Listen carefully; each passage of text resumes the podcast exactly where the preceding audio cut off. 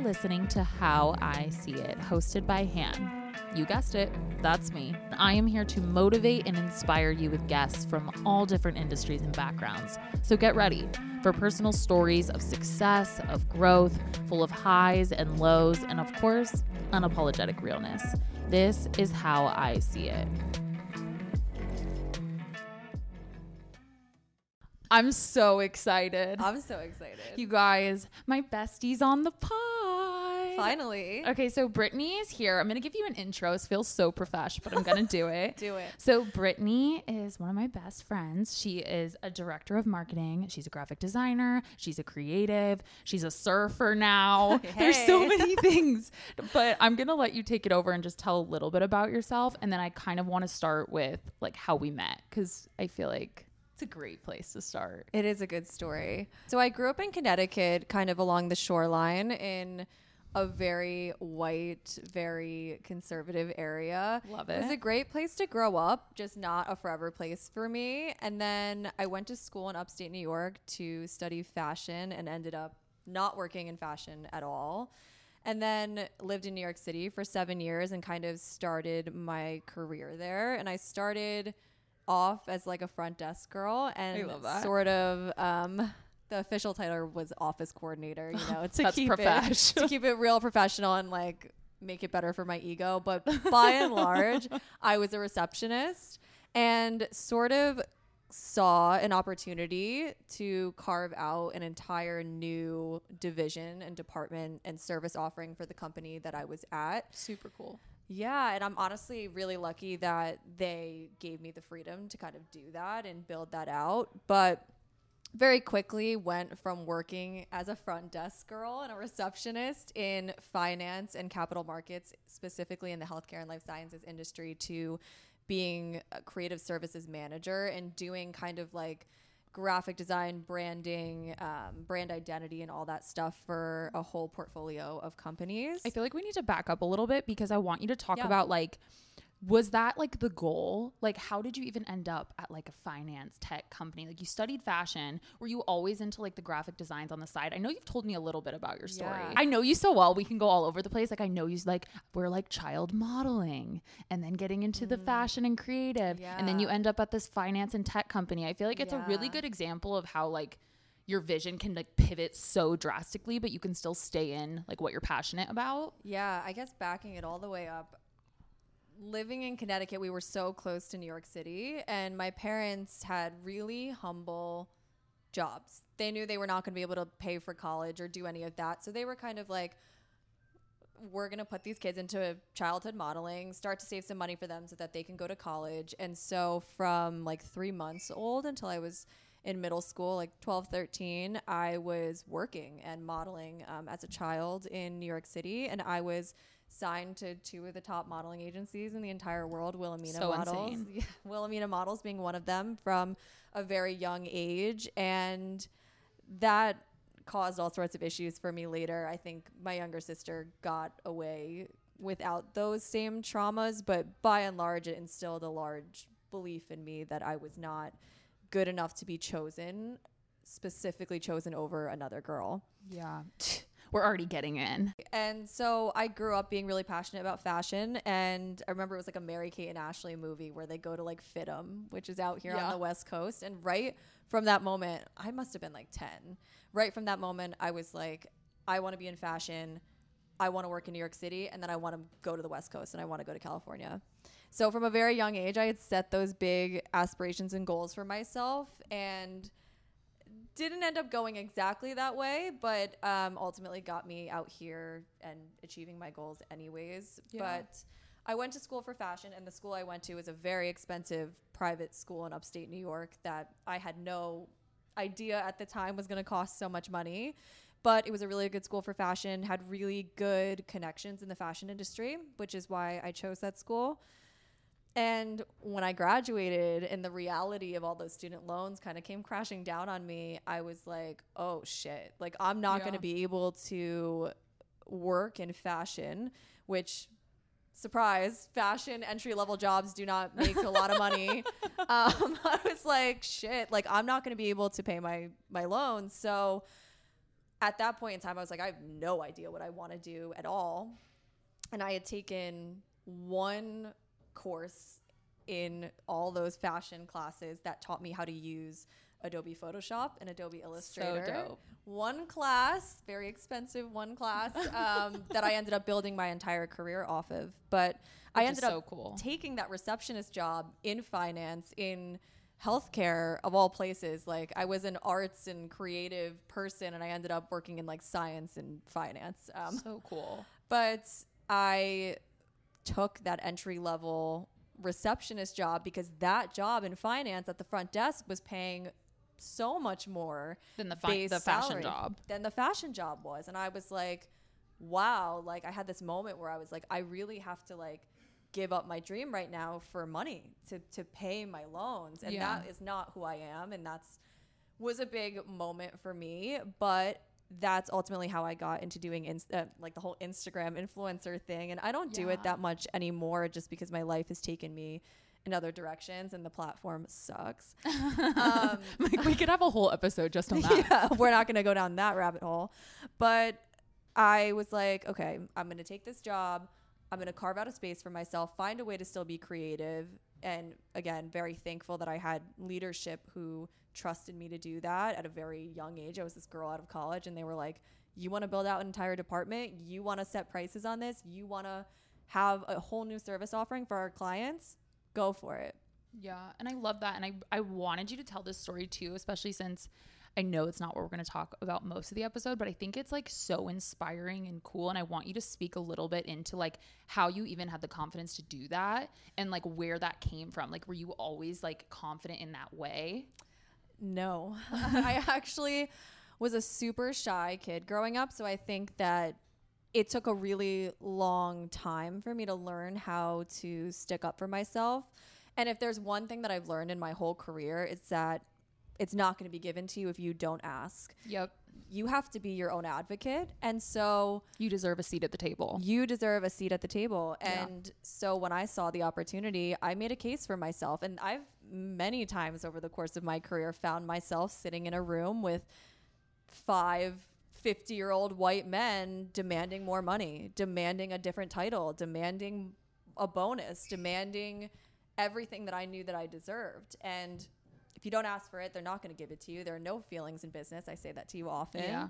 And it comes down to you fighting for what you know you deserve and the value that you bring. So it's literally how I've built my entire career is just being ballsy and and having the guts to ask and you know within informed reasons. You can go you're going to be 10 times more confident when you go to that table and ask for that $10,000 raise if you can point to A B and C performance. Like if you show up your best self every day to your job your task whatever it is when you're going to then ask someone for more money or ask someone for a better title you have ground to stand on and you can say this is why I deserve it Totally. I love that you said that because I feel like we've talked to like a few people in our lives recently about like going after like a raise or going after like a career jump. And we always just point out, and it sounds so simple, and I know it's harder said than done, but like the worst you can hear is no. Or the worst you can like get for asking is staying in the same place you're already in. So why are you scared to take a risk that you'll probably get a good answer to, especially if you feel like you deserve it? And I feel like you've done that and like even that how you like got this new position because like newsflash you guys, uh Brittany's a badass. Like she's literally not even 30 and is just like a boss. So like I wanted her to touch on this a bit because the career moves and jumps she has made are just exponentially cool and amazing but also it got her to San Diego which is where our stories collide. So like where can you talk a little bit about like how that transition started? Like were you just like kind of feeling stuck at work and wanting a new change of scenery? I know you said your dream was California since you were little. Yeah, I always said I'm gonna do my 20s in New York City, party it up, live that life, and then when my 30s were approaching, go to the West Coast and kind of do everything else, the family, kids. Like once I was got to a certain place in my career, and that's a very New York City mentality. Like Yeah. you go, go, go on your career, you get to a certain point, and then you vibe out. yeah Yeah. love that But no more warehouse parties no you. more warehouse, Brooklyn warehouse parties, though. Yeah, You're like, I'm just you will be missed. yeah, you'll be actually you're not. you will be for, you won't be forgotten, but you will not be I missed. left a legacy on that city, I swear. um, but the career change was a strategic move. It wasn't something that I was looking for at the time, and it was something that very naturally fell into my lap. I think the universe brought that to me in a way that felt really aligned. I had an ex coworker who moved to that company. And at the time, I was seeing a kid in San Diego, and he was like, By the way, like my new company has an office in San Diego. And this was like seven months before this job opportunity came down the pike. And I remember in my head, something stuck about it. Something in my gut felt right. And there were mm-hmm. no opportunities because I had created my whole department and my whole service offering at my previous firm, similar firm, similar job. And I was like, I'll do it for them. And so I had asked my coworker, like my ex coworker, so many times to introduce me to this company. Never did. Shout out to him. Yeah. seven seven months later, you know, I was like, fine, I'll do it myself. Seven months later, I get a LinkedIn notification from a message, and it was a guy who worked at that company, and Yeah. he wanted to talk. I was very happy at my job. I was not looking to leave. I was happy with my title, my pay, what I was doing there. I was leading a team. yeah. I entertained the conversation and it felt right. And the most important part of it was that they were going to let me move to LA. That was my goal. Yeah. It was not ever San Diego. Even after meeting you, visiting Yeah. you multiple times, I love you to death. I know. I, said to you- LOL. she was like, "Be honest with me," and I was like, "I'm moving to LA. I, am so appreciative that you showed me San Diego. It's great. I know. I'm moving to LA." So funny. my hand is like hovering over the contract for this new job and the CEO is like, "Hey, if you're going to move across the country, we would really prefer that you move like an hour and a half south and be in the office sometimes in San Diego." This was a serious pay raise. This was a serious pay raise and this was my my dream title of Yeah. director of marketing and I was not in a position to turn it down. So I said, I'm willing to compromise the, Hannah's there, and I will. I'll, I will move to San Diego. Yeah, we need to back up too because when you were dib- like deliberating, I remember like when I first met you. So rewind, me and Brittany were always connected on socials. Like, she still does content creation, and so we always followed each other, mm-hmm. and we were connected through mutuals because a lot of her friends in the content creation industry in New York, I was connected with. Yes. So I'm visiting New York. This is January 2022, right? Yes. and we all coordinate a dinner. And so I'm like, y- like talking with her friend Maggie, and I'm like, yeah, invite Brittany, invite like, who- like I just like was like threw out a bunch of names. And something about me and Brittany is that we are not like like we are nice girls. We're we're outgoing. We'll talk, but we don't go out of our way to talk to people. We're people. not really like girls, girls. Not to be like we're guys, girls, but we kind of are. Yeah, like I support women and we're girls, girls in the way of like supporting women. 100%. But we're not like girls, girls in the sense of like, hello everyone, I'm gonna entertain the entire table. But something about me and Brittany, we just like magnetized to each other. And I remember seeing her at the bar, like we were all kind of early. And I remember she immediately just like started opening up to me. And it was so strange because now, after the fact, us talking about this interaction, we both are like, we're so not like that. I'm so not like that. It To, like, open me- up. Takes me a while to open up to people, and Hannah and I didn't even sit. We sat at opposite ends of the table during actual dinner, so it Yeah. was kind of just that waiting period for everyone to get there. It couldn't have been more than 15, 20 No. minutes, and there was a spark. there was a spark, there was chemistry, and it turned into a lasting relationship. No, yeah. So fast forward, she's like considering this. She's seeing that guy in San Diego, and then she's considering this job in the back burner. I had no idea really about too much about it yet. And she happens to be in Orange County, and I see on her story that she's in Orange County. I happen to be in Orange County this same weekend. So I message her, and this is so out of character for me too to want to invite some random, not that you were random, But but, like kinda random. kind of random person to sit in traffic with me for two and a half hours to San Diego. But I did. I just felt this like inclination to message you and say like I know that you have been wanting to visit San Diego. Like do you want to come up with me? And like just come and I'll show you around and we can hang out. And you were like yeah. And I was like really? And you were like yeah. So I pick up Brittany and we just have a no radio, n- like no radio, you guys, like nothing For like conversation. two and a half hours, no radio, just full blown trauma dumping. we trauma dumped hard. And newsflash, that's what this episode is going to be. No, I'm just kidding. Strap in, kids. Strap in. So it's just really, me and Brittany always talk about, you know, our entire philosophy and faith and way we live is like surrendering to God, the universe's plan, but also just like divine, like divine timing and perfect plans. And like our relationship truly was divine because when we met, we both were at different points in this what we call our healing journey. And I think that's what we're going to talk about a lot in this episode today is just like what that looks like and what like w- dating now and like making relationships and having adult friendships and how we're working through this never-ending healing journey. And that was what that car conversation was, like pretty much, and it's like so special to me still, like to this day Same. that we had this amazing open conversation about how chaotic and triggering our childhood was and how we got to where we are now. It was just so cool. Like, because you don't have that very often. You don't. And I think that it was so interesting because we come from very different backgrounds and very different upbringings. And even the childhood trauma that we did have was very different, but it somehow still manifested in the same ways of us Yeah. still having to learn the same lessons and unlearn all of that trauma and heal ultimately. And now we're both, I feel like, so funny. We came from such different places, but now we've found each other and are on this healing journey, like by and large in parallel. And I'm mm-hmm. so thankful for you because, Yeah, me too. I'm so thankful for you. well, that's par- partially like that soft girl summer thing that we talk about. oh just, yeah.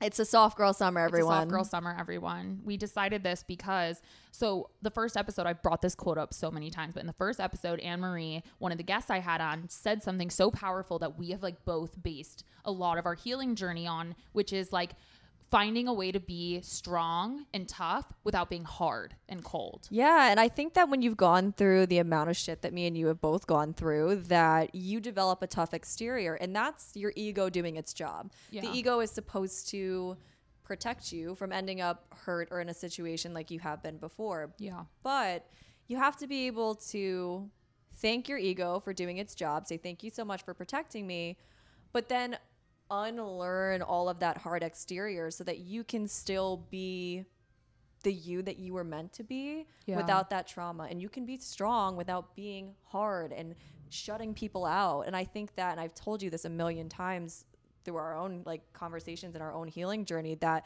there is so much strength in being vulnerable there's Yeah. so much strength in letting people in and leaning on the people that you love in times like this and it's just a different type of strength it goes back to that thing of being strong without being hard Yeah, and I think that's something that we both have like struggled with, like you said, in different ways, which is really honestly why I feel like our friendship was so divine, but not even that like divinely timed. I think we were both in a place where we had like kind of done the initial work and like really worked through like a really big chunk of that childhood trauma. And like you with like the modeling and like your family trauma and then me with family trauma and like we like just being able to go back and forth and really like compare our stuff and be really vulnerable and honest with each other has not only been so healing for me and I know for you too but it's created a space which is the point of this podcast to realize that we're not all so different which I is something we talk about all the fucking time.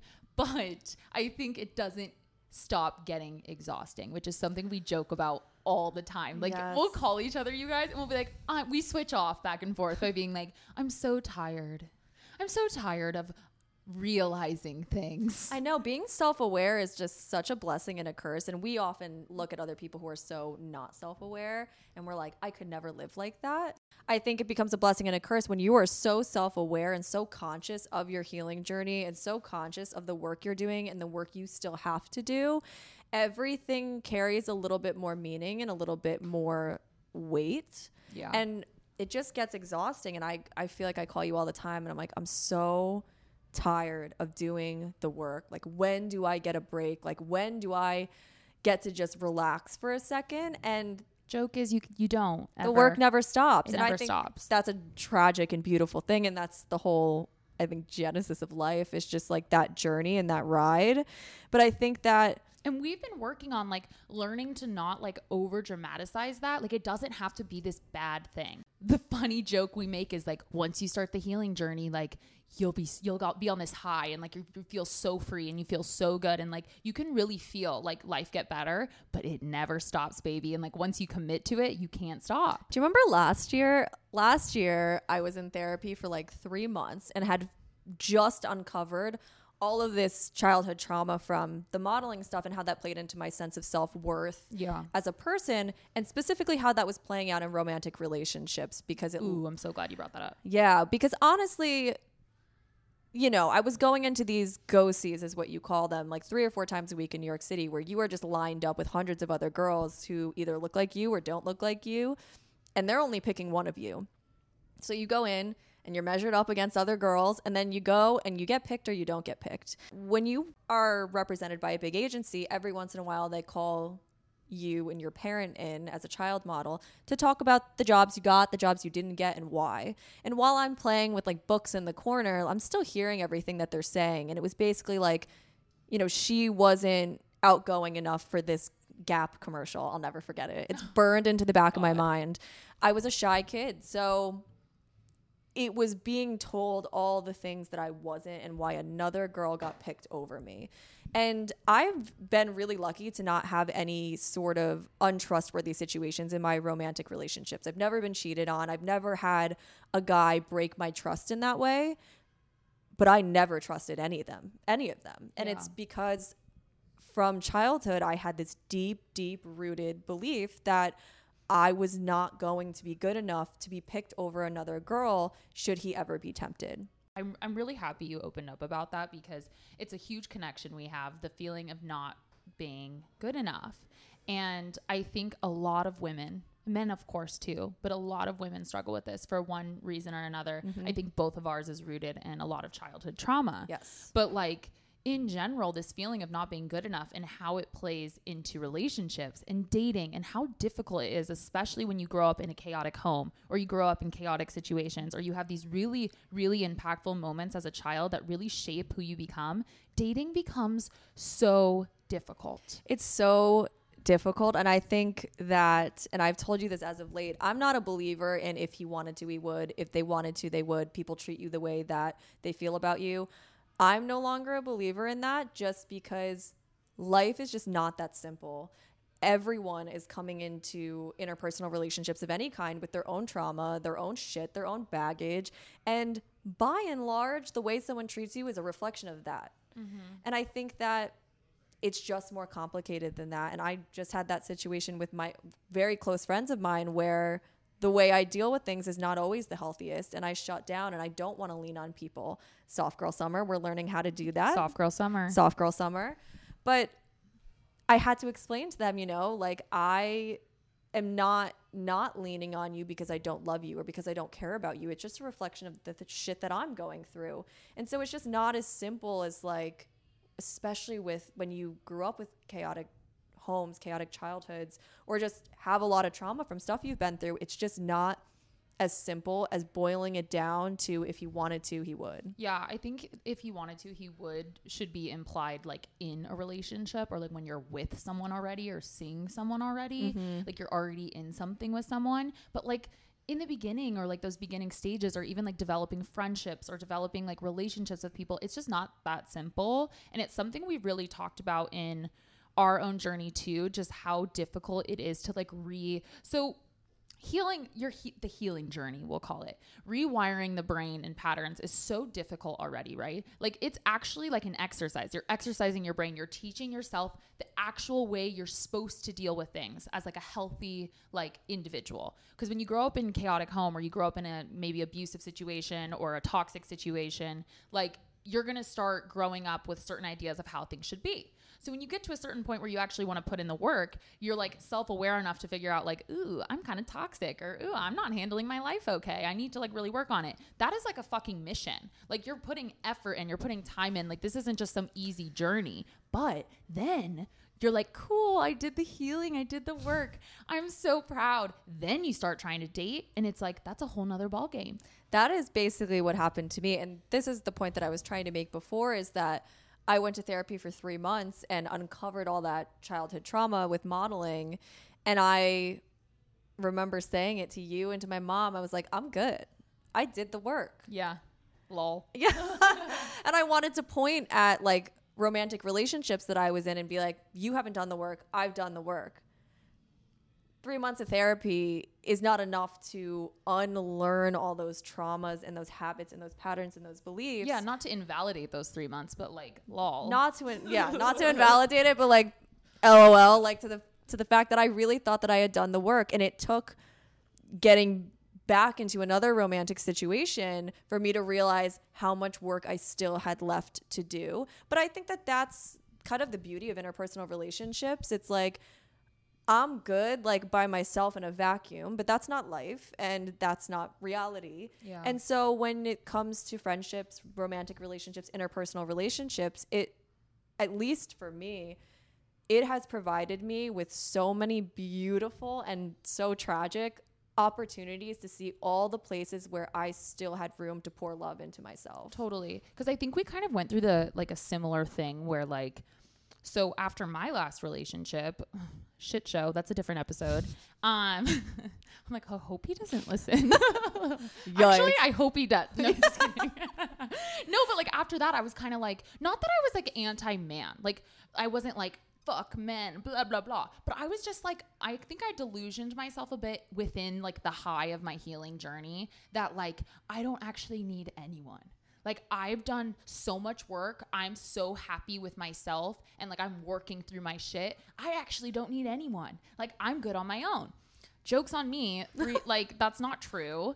And I think that like as it continued and I really worked through these like really important things. I don't want to invalidate them. Like I've done some serious like rewiring and like serious like everyday practices that have really shaped and given my life like a 360. But I think when it comes to dating, and I I wanted this whole conversation to be about pretty much dating and relationships because I think it's so important to talk about dating in the healing journey and just how complicated it is. It's like another level. Like Virginia, my therapist, I'm like my therapist, Brittany knows my therapist, always talks about how like trauma, especially like childhood trauma, is like a like a glass shattering and it shatters in like so many different places and like you're essentially trying to just like mend all the pieces together so that it can come back together. But there's like a really funny true metaphor within that that's like dude, like those pieces are shattered and then you like mend some of it and you're like, "Oh, like I swept up those pieces, like perfect, my life's together." And then you start trying to date and it's like, "Oh shit, I just stepped on a piece that I missed."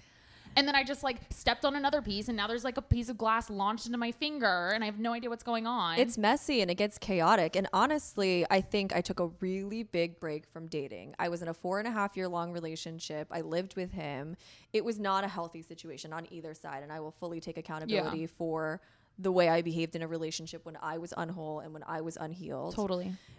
But after that relationship, I took like a four year hiatus from dating and I just really dove so deep into the healing process and dated myself for the first time ever and really showed up for myself and gave myself that love. But re entering the dating world after a hiatus like that or after you've actually done some work to the point we've been talking about, it just sh- illuminates all of these other shards of glass that you weren't even looking at that were Yeah. behind you. you just continue to realize these things and it doesn't have to be a bad thing and i think it's hard to view it as not a bad thing because it's so intense especially when like you're triggered all the time and all these new things pop up and you're like overwhelmed by the amount of healing that you need to do but the reality is that like everyone is like working through this stuff just like we are and we're actually if you're actually seeing these things and being like wow like i need to work on this you should be proud that you're actually acknowledging it and being like okay cool. But that doesn't mean give up on dating. Like keep dating and like try and like work through your stuff. And i think the hardest part and like something we've talked about not only being able to trust other people with our heart especially when you've been through like that sounds so dumb but like it's the truth. Like being able to trust someone else with your heart because we have a problem with like self-worth mm-hmm. but trusting ourself to make a good call and I think that's like a really deep conversation that we have all the time because when you grow up in a chaotic home or you grow up in a toxic situation or maybe you go through a really traumatic relationship at a very young age, you start to view love and relationships in a certain light based on what you're accustomed to, right? So like for me and you, we always talk about how like we gravitate towards really chaotic situations or chaotic men or maybe some men who like haven't started the healing journey. Maybe Yeah, they're good people, they just haven't started the healing journey and like we're attracted to this like chaotic behavior because of the past. And so let's talk about that because I know that's something we're both really trying to work on because I'm at a place right now where I feel like I am always going to trust my intuition. I'm always going to trust like my gut, but I do not off the bat trust my reactions to things and I don't trust my initial like response because I've learned that you know what, Hannah, like you're going through you've been going through your healing journey and like the way you see certain things is sometimes off because of your past.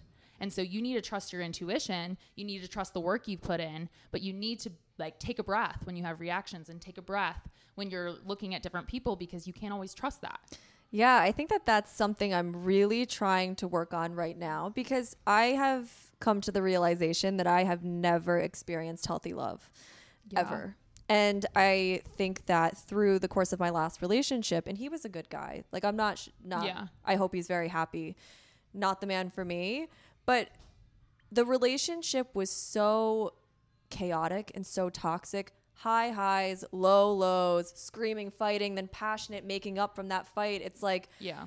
the mania and the extremes of emotion, I confused with love and confused with passion. Because that's what we grew up with. It's just been hard. It's really hard to rewire those types of things. And love feels so much more vulnerable than things like friendship or other types of interpersonal relationships. And I think it's something I'm really trying to work on because even as of late, like I have been more attracted to the chaos and the instability mm-hmm. and confusing those things with passion and love or the right person because of these gut feelings when really the high highs and the low lows actually create a chemical response in your brain that makes you become addicted to those things. And Yeah. I, in the past, have pointed fingers at other people and been like, you're toxic and you don't know how to lean into the calmness of a good thing. And then I was actually confronted with real, stable, safe things. And I was like, oh, there's no passion, or oh, there's no spark, or I was skeptical and not trusting of it. And so now I'm in this place with dating where I have healthy options that are being presented to me, and those seem less attractive options or almost less safe options Totally. than the chaotic ones. It is the craziest thing to articulate. And I think this is why we're best friends and why we've connected so well because we both really understand each other on this level. And it's like funny because, like, P.S., like, you thought this was going to be like a funny dating conversation when in reality, we're like, uh, Trauma. it's funny for us. Haha. Everyone's like, this is dark. no, but really, like, I think this is why we've connected because we both understand this like distrust of ourselves, distrust of other people, but the reality that like it doesn't have to stay that way, and we're hopeful.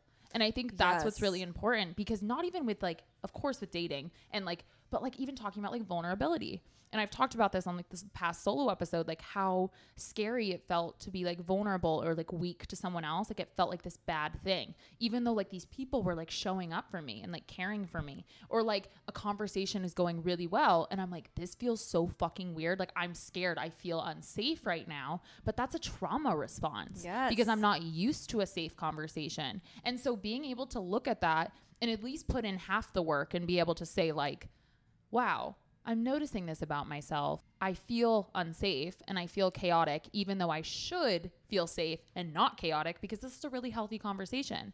And I think it's exactly what you're talking about is like when you grow up in a situation where that's so chaotic or you've been in a relationship that's so chaotic and you're used to the high highs and the low lows or the yelling fights like oh my gosh the moment i realized that like families don't yell at each other oh my god i was shook which is sad and like there's no you know my parents have like done a lot of work too and like every family has their trauma and that's no hate on them like i love them but like that's a part of my trauma hearing from other people like oh like families don't scream at each other or oh boyfriends aren't supposed to yell at you Yeah. to come out from that and exactly what you're saying like meet a nice guy and be like this guy's fucking weird or he's fake as fuck Yeah.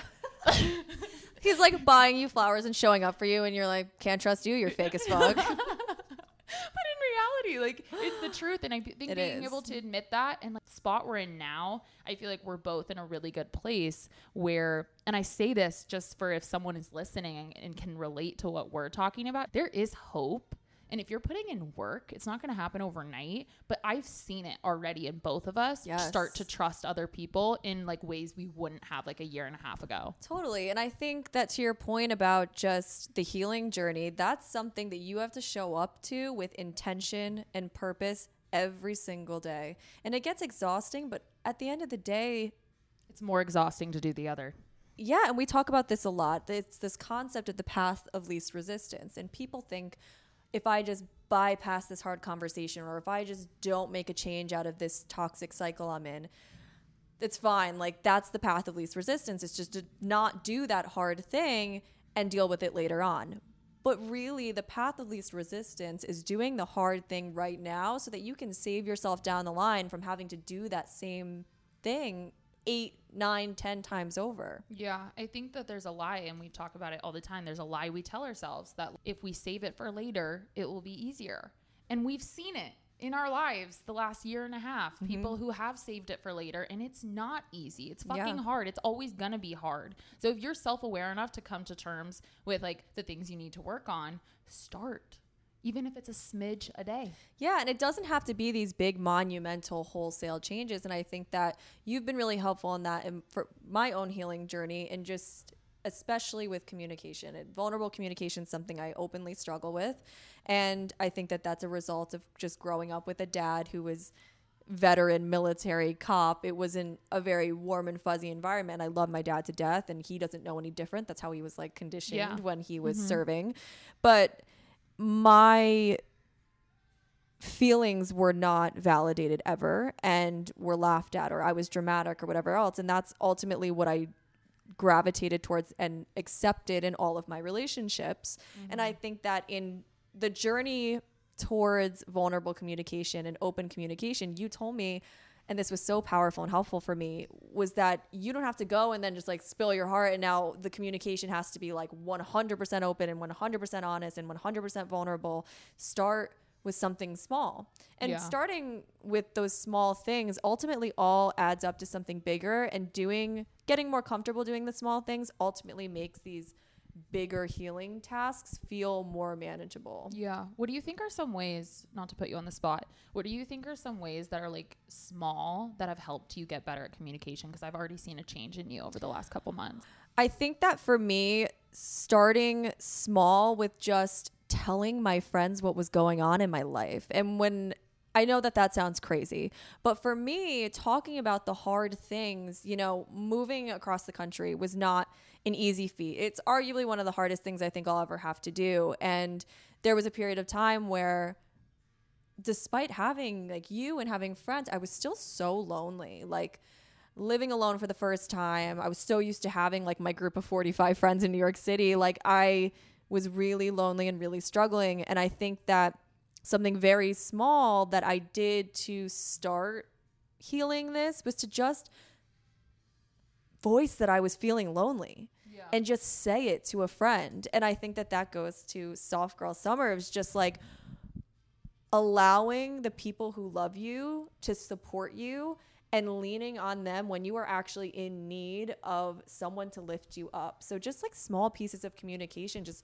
openly communicating what was going on in my life instead of shutting everyone out Well, was it's helpful. one thing to like we always talk about like it's one thing to admit like when you have a problem another to not do anything about it how do you expect to trust people more how do you expect to get more comfortable with vulnerability and communication if you don't try to create new memories associated with those things Yeah, definitely. You have to rewrite it. And honestly, those little things will feel very uncomfortable at first. yeah this is no easy task This isn't an easy task. I'm not going to boil it down to just being like, you just do it. yeah no It feels really, really uncomfortable and it feels really almost wrong. Like, I was going to text my best friends about like going on a date or like the fact that I was feeling really lonely that day and it felt wrong to me. yeah But when you care about people and you care about yourself and being the best version of yourself, it's worth doing those little uncomfortable things.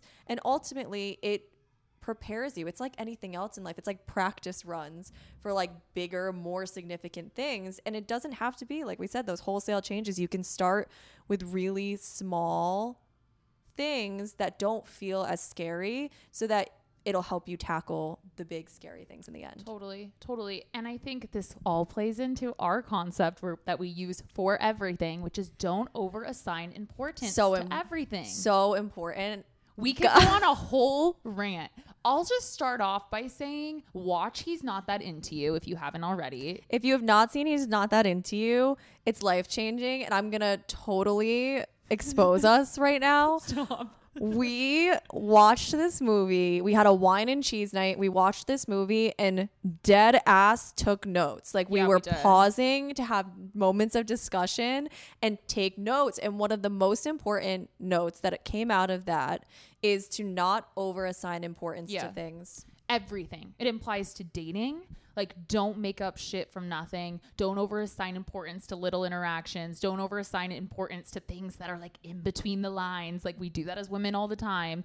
But, like, don't overassign importance to things in general that aren't that big. Like, to us, they feel big because there's a trauma associated. For mm-hmm. you, like this communication thing, like, for me, vulnerability. Like we over assign this like intense, intense, intense feeling of like the wrong that could happen if Yeah. we do it. We both had a recent interaction that proved to us that like good things can come actually from doing the hard things. And we always say it, right? Like it's something we all know. Like good things come from putting yourself out there. like it's like the dumbest cliche we hear all the time. But I think when you struggle with something, everyone struggles with something multiple things usually, but one thing like vulnerability, communication, whatever it is.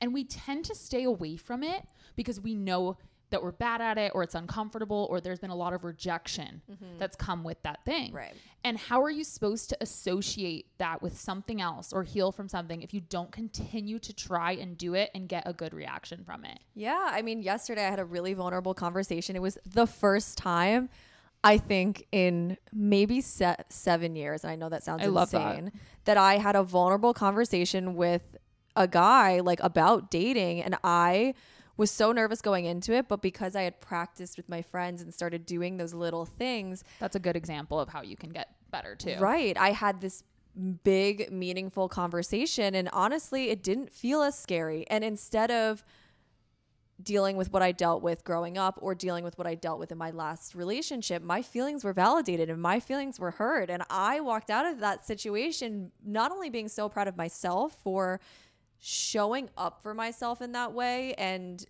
making the moves to heal and to be better and taking that opportunity that the universe provided to me to grow.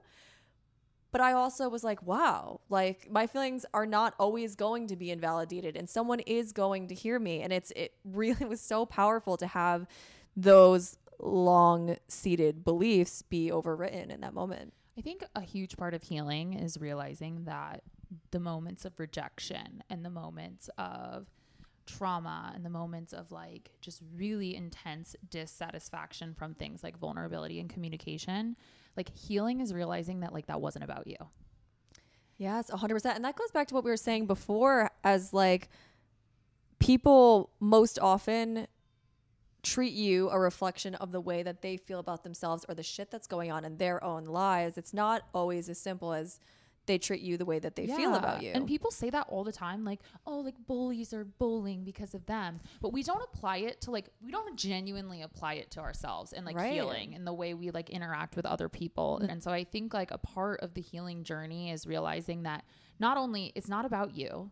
Like don't overside importance. Mm-hmm. Another way to use that. yes. But like it's not that serious, one. And like forgiveness is key too.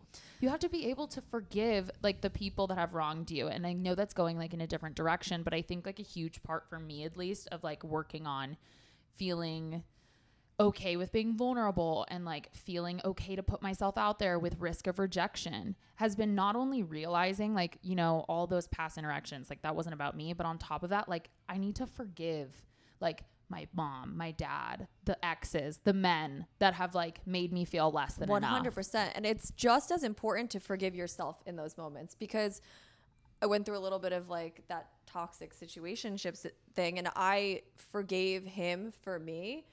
But now I'm working on forgiving myself for allowing myself to abandon my own self worth and my own needs Mm-hmm. and what I deserved. I think that it's just as important to forgive yourself for allowing those things or enabling those things or your own part in in how a situation ended up just as important to forgive yourself as it is to forgive the other person. Yeah, for forgive the person pre healing journey. I think I ran into I ran into my ex at a bar in Gaslamp, and not my most recent ex, like my high school ex, like very, very long time ago. Um, but I like saw him and it was whatever, you know, it was years ago. It doesn't bother me. But what bothered me was, oh my God, like he only knows me as the person I was in high school. And that girl was so depressed. She was so anxious. She was manic. She was bitchy as fuck. And she was sensitive beyond belief. Mm-hmm. And it was so embarrassing for me. Like I was cringed the fuck out. Like just thinking about, oh my God, this man is in the bar and he's like running into me and he like views me this certain way that I'm not anymore. And it was this moment of realization that I had where I was like, Hannah, you gotta forgive yourself for the person you used to be. It wasn't your fault, but you're an adult now and you realized it was your responsibility to get your shit together and you did and you gotta move on. Yeah, you have to forgive yourself and forgive other people for the way that they treated you or the way that you treated yourself when you were unhealed. Yeah. Yeah. That's good. So now that we've talked about all of this, what are you doing now in your healing journey when it comes to like dating and approaching life? Maybe you're leaning into or you're being hesitant about. So I've been like going on dates and it's been I really know. It's been, I'm so proud of you. Thank you It's so, much. good. I am dating any single men in San I Diego. know. She's like, I'm here. I'm here. I'm gonna put your number in the fucking comment. it's been a really interesting journey for me and I am so proud of myself because I went through a lot of trauma at one. My dad almost died of COVID. He was in the ICU for 75 days mm-hmm. and um, is still not 100% better. And also went through the breakup of my four and a half year relationship, all in the span of under a year. And after that, shut completely down and Yeah. said no to every single date that I was asked on over the course of like four years. And now leaning back into dating has been really rewarding and I'm so proud of myself. And to me, I think it goes back to not over assigning importance and not over assigning importance to dating because I'm just getting to know people. And I've finally, I never thought I was going to get here, but have reframed it in my mind to be like, it's not that serious. This is Yeah. not that important. Like I'm just going out and getting to know people and just seeing where it goes. I'm not dating with the pressure on myself that this person has to be my person or that I have to date them with a title or anything like that. And I'm just kind of relaxing and letting go and surrendering into the actual moment and not what comes next. And that's something that has been really big for us that we've been talking about is like not only being able to be proud of yourself. We're so hard on ourselves. We're I, I think everyone is hard on themselves. If you're listening to this podcast, that means you're probably into self-help, which means you're probably hard on yourself. So welcome. Welcome. to the club. We need to take moments to be proud of ourselves. Talk about our like movement in the healing journey. You do have to surrender and it's one of the hardest things as a human to do. Absolutely. Letting go is so hard, but I think it's once I let go that I really found peace and I really found freedom. And it's manifested in this freedom to date. And I, in the spirit of just surrendering to what is, whatever is meant to be yours is already yours and is already on its way to you. And that'll become clear in time. So there's no need to worry about if he's not texting you back. There's no need to worry about why he hasn't made a plan or whether or not you're going to see him next weekend because honestly, none of that matters and it's not that serious because if he doesn't text you again, he doesn't make a plan, he wasn't meant to be yours anyways. Yeah. Surrendering is like kind of this oxymoron where you think it's like the scariest thing ever, but it actually gives you the most peace with whatever you're going through. And like, I think something that we talked about yesterday when I was on my walk, and we talk on the phone like every night, but we live in the same city, like FYI. No, like sometimes for three hours, for it's like actually ridiculous. hours. But we were talking about how learning how to like lean away from the word lonely and lean into longing. You said that, and it was so fucking Yeah. good. We have been both feeling this feeling that we don't quite characterize as pure loneliness. And what I think it is is a longing, A and a yearning. And that is a part of both of us showing up to the healing work of undoing that really tough exterior and allowing ourselves to like lean into soft girl summer and just Soft girl summer. woo and just be I don't know. Lonely sounds like a negative word, and that's why I don't like Yeah. it. and I No, like it's the word longing and longing. like longing for more, and that's why you're committed to like yourself.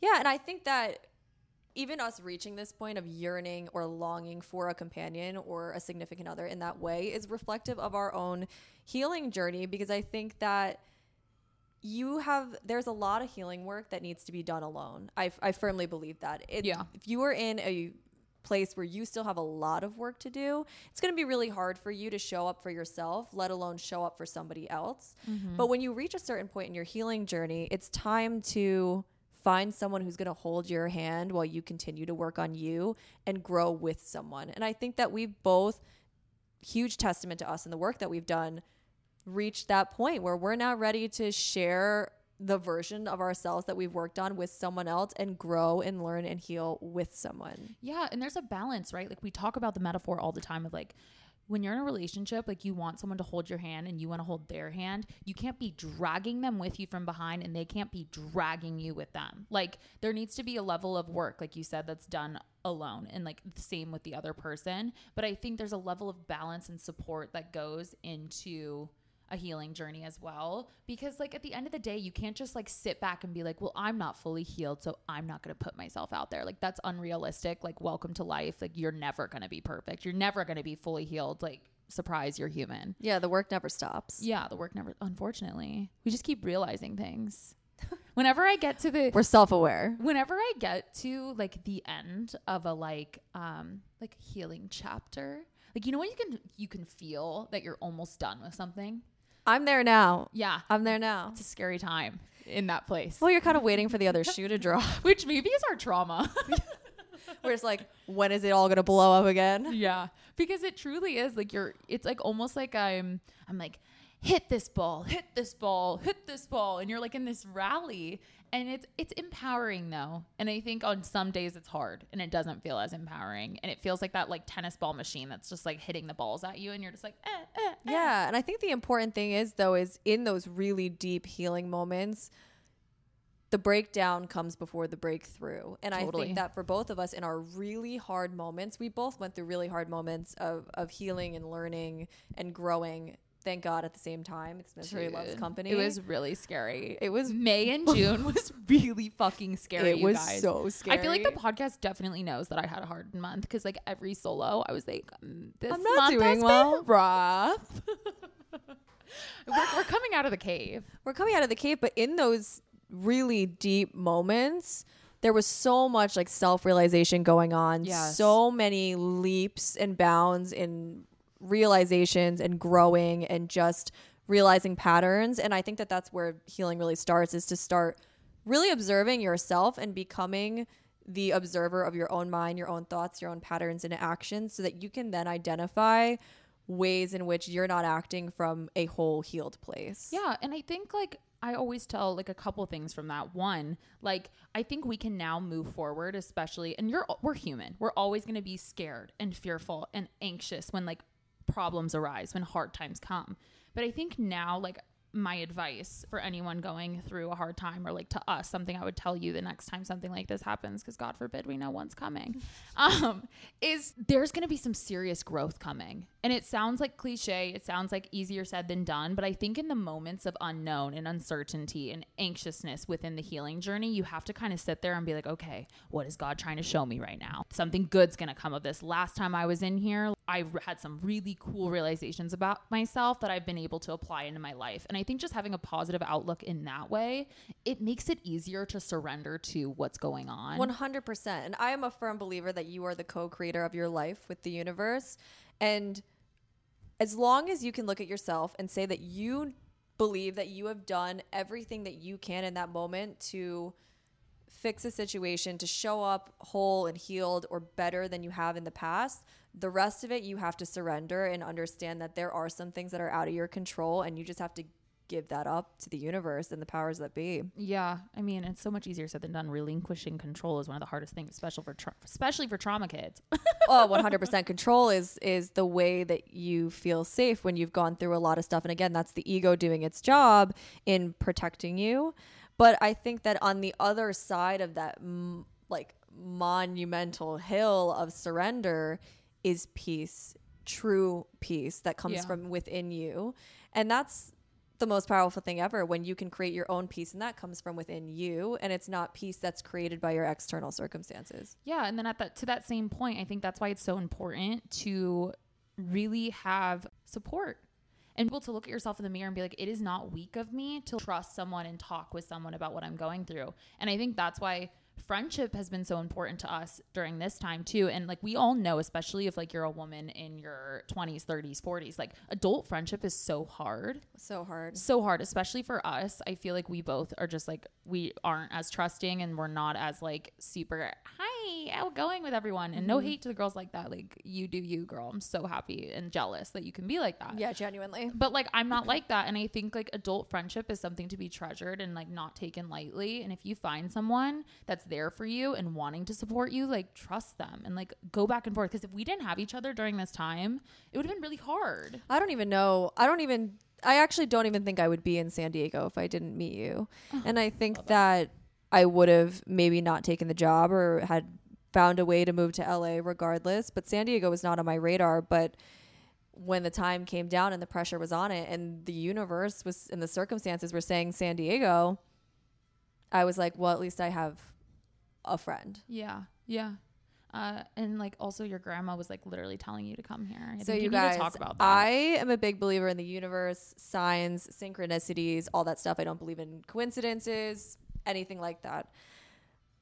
and I got to San Diego, and Hannah was like, "It's sunset. I want to show you the marina and all these boats."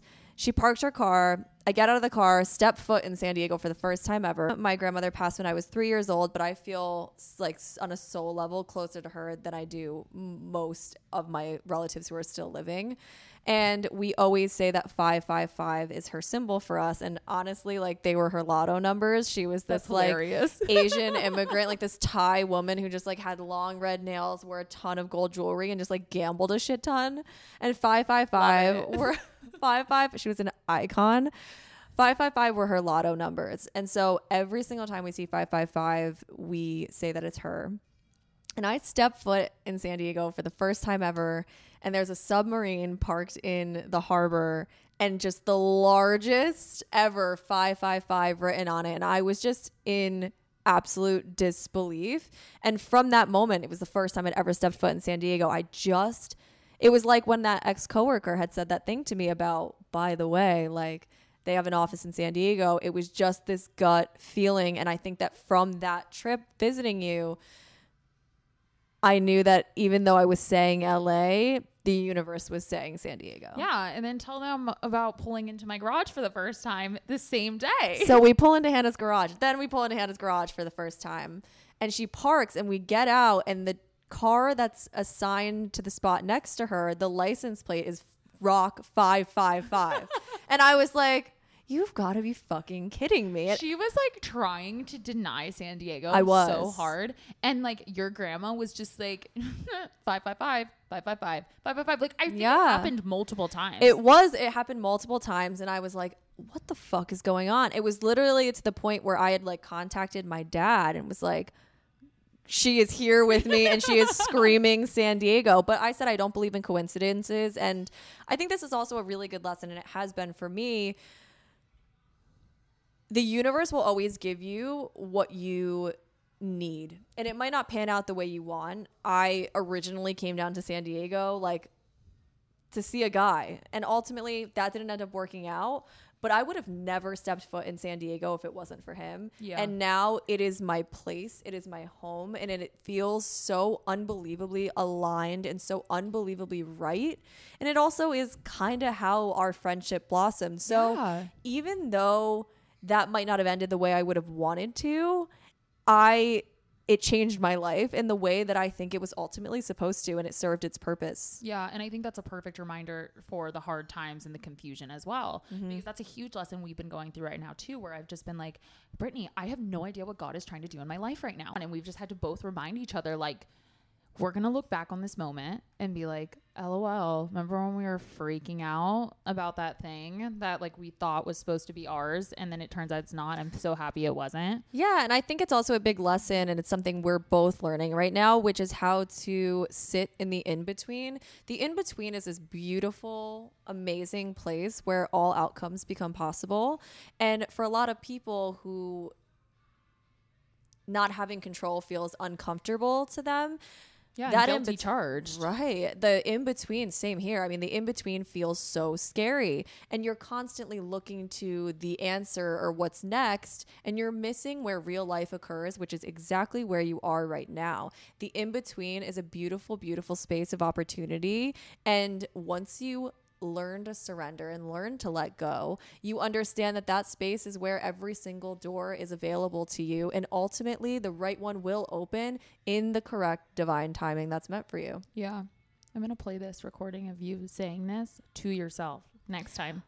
Please do, because I do not follow my own advice. we all do it though. And like, I think that's what's so important about this. And that's why I love having conversations with you like this all the time, is because everyone has this in them, like the power. Everyone knows they're supposed to surrender, right? Like, everyone knows deep in their soul. I believe this in your intuition, your soul, that like you're supposed to surrender and that like the good is coming and that like bad, there's good that always comes from bad.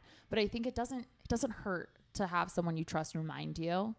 And that's why I feel like to our point about like we're going for a soft girl summer like we don't have to be alone we don't have to do this alone like you can be strong and also be supported like get people around you that like care enough about you to put you in check um i saw a quote on threads today Oh my God. new app shout out jay shetty's on there of course i'm following duh yeah, he's and like he put everything. yeah, he's he really is. Um, his accent is just so calming. But he said real friends will check your ego, challenge your comfort zone, and champion your success. And I read it and thought of you because I was like, that's what it is. Like you can't do it alone. I wish I could. We say it all the time. I wish I could. I wish as humans we can do it alone. We can't. That's just the reality. I think we're all more than capable, but emotionally, like we're meant to be with other people. And that's why surrounding yourself with people who have the same views as you, not only in the form of like success in business, but I think people who view life the same in regard to the plan and like surrendering and like healing, like that's important. When I'm going through something hard, I want someone who's going to be like, you literally told me this a couple months ago when I was struggling, and I'm going to echo it back to you because like you're being a little bitch right now. Yeah, I think it's really important. I think that very often, and I think that this is the correct and supportive way to do it and a gentle way of doing it, you'll ask me questions in these moments of being like, mm. do you think it's really that deep? Or do you think it's really that important? Or do you think that you're maybe over assigning importance to this? And I think that those questions are really thought provoking and they're really good reminders to come back to center and come back to yourself because you hold these core beliefs. But I think that life throws you on a roller coaster. And in those down times, it becomes so easy to throw all that faith out the window, to throw all that surrender out the window, all that advice that you give, all these things that you preach. And it's really important to surround yourself with people who Are going to remind you of are going to remind you of your values and remind you that everything is going to be okay. And most importantly, and I'm so thankful for you in this, lead you back to your own inner guidance that truly believes that it will actually all be okay. Yeah, I love that. I really love that. I think stay curious in everything with people, with your life, with your healing. Like constantly question. I think you said it beautifully. Like questions are the perfect way to like get to know someone more, push someone more, keep people thinking and not be so hard on yourself and others. Yeah, and I think that this is something you talk about a lot, which is just staying curious. Like, don't get mad at people, get curious. Don't get frustrated with people, get curious. Yeah. Same thing with yourself. Don't get mad at yourself. Get curious as to why those emotions are arising or why you did something or why you reacted some way. And you'll find out a lot about yourself in that process. Totally be gentle with yourself. Get to know yourself like Katie Rose. I've had her on the podcast too. She always talks about like treat yourself like you would treat the most like romantic intimate partner. Nurture yourself. Like get to know yourself. Ask yourself questions because that all goes back to too what we were talking about. If you have a hard time like we do, and um, I think everyone struggles with this in some capacity just because we're human. If you have a hard time trusting yourself, like ask yourself questions. When you have a reaction to something, ask yourself why. Don't just react. Like it's I swear like relationships would be so much easier if we could all just like breathe a little and ask more questions because a lot of the time it's just communication. And Oh, like absolutely. it's just like we don't understand each other. Or like even like with my girlfriends and like just as someone who grew up like raised to be super overly sensitive i've had to really rewire myself in that way and have to really ask myself questions like why is like my immediate reaction in my head to like get upset or get offended? Like why? Like it, should i actually be offended or is this an old hannah talking? And that has saved me so many confrontations, so many bad days. Like I'm able to snap myself out of things way quicker and it's allowed healing in my life. So I think that's what I would say too. Like one of the biggest things you can do in a healing journey is just ask yourself and others more questions. ask more questions, but also don't be afraid to extend yourself the grace that you're so willing to extend to others. Oh, so hard. Yeah, I think that, you know, we don't really often expect perfection out of anyone in our lives, but we so often expect it of ourselves. And I think that in these in this spirit and concept of healing journeys, ask those hard questions, give yourself the grace while you're learning, while you're growing, while you're healing, and learn to fall in love with the process. It is a process, but it's really fucking cool when you start to look deeply into yourself and ask those questions of you. And when you are surrounding yourself with people who ask you those hard questions about yourself, it is so cool to learn more about yourself and to fall in love with that process of learning and healing and ultimately growing into the best version of yourself. Yes, and it also allows you to live your life with so much more empathy for others. And more authentically. yeah, more authentically and unapologetically. Ding ding. But like just empathy is one of the hardest things. Like we all have empathy for strangers, right? And we all have empathy, especially I feel like we talk about all the time. Like we're walking down the street and we're like, ooh, like there's some bad energy coming from her. Like I hope she's good. Like you know what I mean? It's so easy to extend empathy in that way, but when like someone fucks you over or when like you're pissed at your like mom and dad for something that happened years ago or like you're maybe you're mad at an ex or whatever, you keep holding on to all this anger. When you start looking inward and asking yourself more questions and seeing the way you being so self-aware to the point where you're like really analyzing the way you react to things and choosing to ask yourself questions rather than react, you start to notice shit like if I reacted on everything that I was thinking and everything that I had been through, like I wouldn't I wouldn't be acting great either. And I think it allows you to extend empathy and forgiveness to people in your life and like your past too, which has been really healing for me. Yeah, and I think that goes back to the whole concept of self awareness. And I think curiosity plays in really nicely to that. Just stay curious. I was just going to ask you, what do you think is like, do you think staying curious and asking questions is the easiest way to become self aware? Like, how can someone become more self aware? I think it's something that some people are better at than others. But let's say someone's listening and they're like, these girls are like, talking about self awareness and whatever like how do I know if I am or how can I like become more self aware? I think that one of the ways that I personally did that, it was a book that was called The Subtle Art of Not Giving a Fuck. And. The big lesson that I took out of that was to zoom out a little. I think it's so easy to get so caught up in just you, you, you, or just like the motions or the routine of everyday life. Zoom out a little on your life, take a 360 degree view, and become the observer of yourself. Observe your thoughts because who you are as a soul and as a being is separate from that voice in your head. So good. Start becoming the observer. When you have a negative thought that says, I feel ugly right now, take a second to be like, I don't know what voice said that, but why did it why did my voice in my head just say that? And you can take that approach on literally everything in your life. Every action you take make sure that you're taking a second to like let it breathe and zoom out a bit and become the observer of all of your actions and all of your thoughts.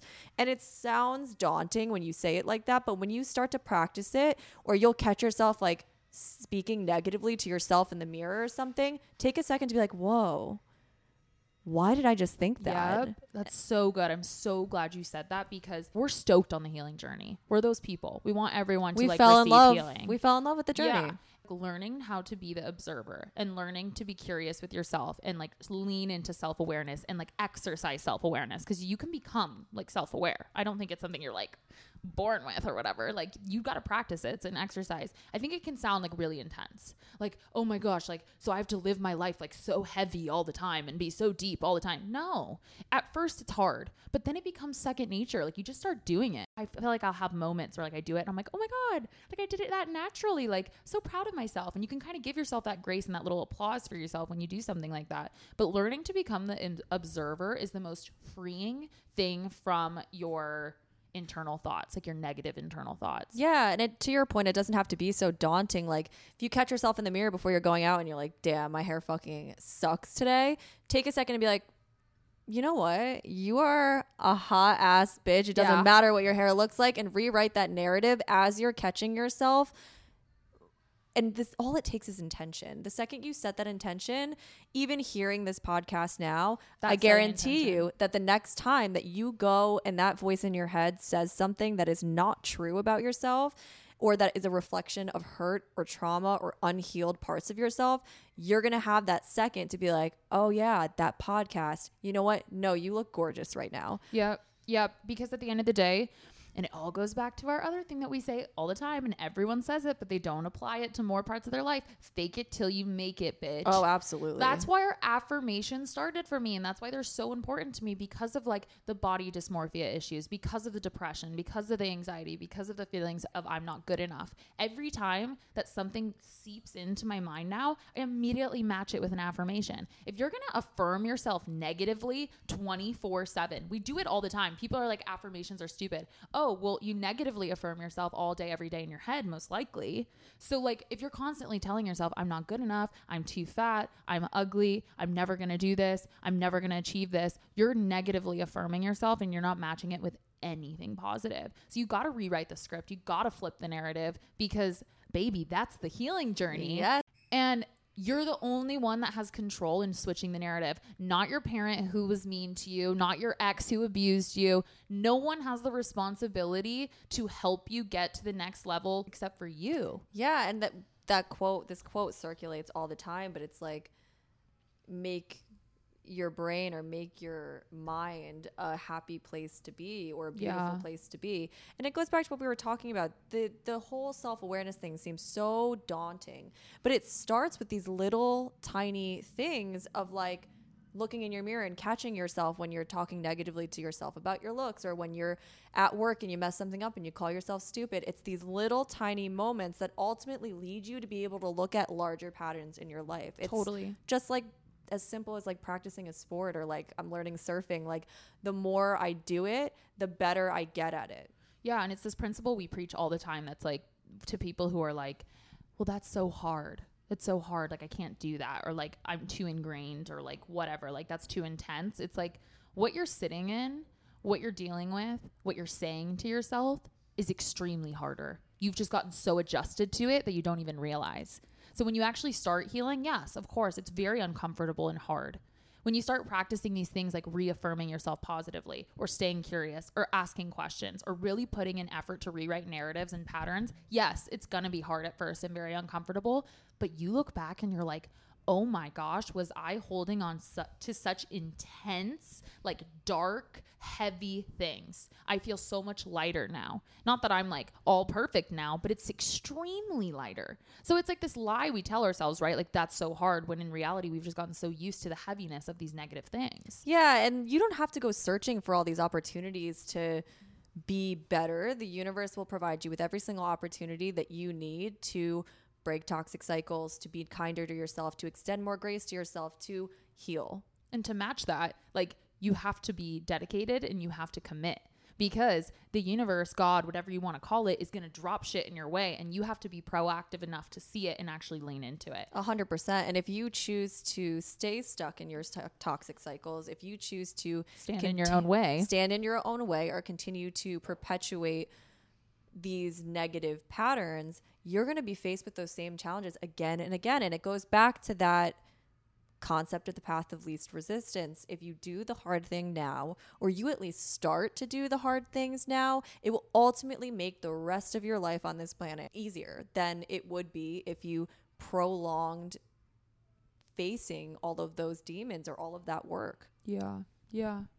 But I guess I wanted to just have this open conversation because we have so many conversations like this to not only just talk through this stuff because I feel really blessed to have someone like you that I can talk about through this stuff with all the time because there isn't a lot of people that have like someone that's willing to have this deep of a conversation with them all the time.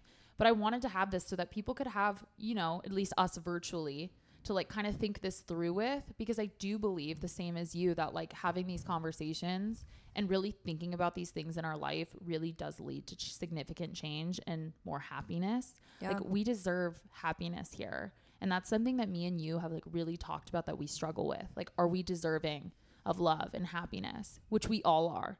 But I think a lot of times insecurity, our past rejection, trauma can lead us to believe otherwise. We all deserve to be happy, and doing these things have increased my happiness like a hundredfold. I'm so happy that I have you in my life to like remind me of that, but also so happy that you came here to have this discussion with me live on the podcast because I, I think people deserve to hear it. Yeah, and I hope that it's helpful to people out there and just helps people come to the realization that you are deserving of all of that peace and all of that bliss. It is like euphoric when you get there and it makes all the hard work worth it and you are worth showing up for yourself in that way. Yeah, I love that. I think we should end there. Yeah. So good. Um, I'm obviously gonna ask you the question, and like, obviously, you guys, Brittany's gonna come back for lots of episodes because we could have conversations like this all fucking day. It's free therapy, you guys. It really is. Like sometimes we will have to start our phone calls, and I'll be like, "Can we like be light today?" Like, yeah, and then we usually end up talking about like dick. yeah, true. Honestly, true. Sorry, Dad. um, so now that you've been through your journey so far, the healing journey, the work, the move, we'll have to get into a different episode of you like talking about that move because I really think your move from New York to San Diego is like so inspiring and cool. Takes a lot of guts It too. inspired that girl. Did I tell you? No. She DM'd me and she had just moved from New York to Miami and she was like, I did it because of you. She was like, I did it because that. you inspired me and I couldn't believe that you left everything in New York. See, that's another point that I would like to make before we end the episode is like you don't even know who you're inspiring by healing. Oh, absolutely. and you don't have to be and i just did a post on the podcast the other day about like ways to be vulnerable without actually saying anything to anyone like you can be vulnerable and inspire others without actually like being an influencer or having a podcast like your action that people see is going to inspire people the way you treat people the way you stay curious the way you communicate that's going to inspire people Yeah, the energy you put out there attracts more of that same energy. So you can put out the negative vibes and, and be down on yourself, but that's what you're going to attract back to you. And those are the types of people that you're going to ultimately end up surrounding yourself with. If you're putting out positivity, hope, trust, surrender, all of those beautiful like frequencies of emotions, that's what you're ultimately going to inspire outward and attract Yeah. to you. But um, now that you've just started this healing journey and really dedicated yourself to it, and I've seen it firsthand, and I'm so proud of you as a best friend. Um, how do you see it? How do you see it? How do I see it? How I see it is that the universe is always conspiring in your favor. The universe will always provide you with opportunities, lessons, redirections that allow you to heal and to grow and blossom into the person that you were always meant to be. There are no wrong times, there are no wrong beginnings, no wrong endings, no wrong pivots. And the universe may not always give you everything that you want, but it will certainly give you everything that you need. And that's and how I sometimes what you want is not actually what you want. Yes, exactly. I love that you said that. It's so good. Thank you so much for coming on. Thank you so much for having me on. I love you. I love you too. Ah. Thank you so much for listening. I hope you enjoyed the episode and I hope you leave here feeling motivated and inspired. Do not forget to rate and review the pod on Apple Podcasts and Spotify. And don't forget to follow How I See It Pod so you can keep up with podcast updates and see who's coming on next. And if you're not already, come join the fam and follow at How Han Sees It. Thank you guys.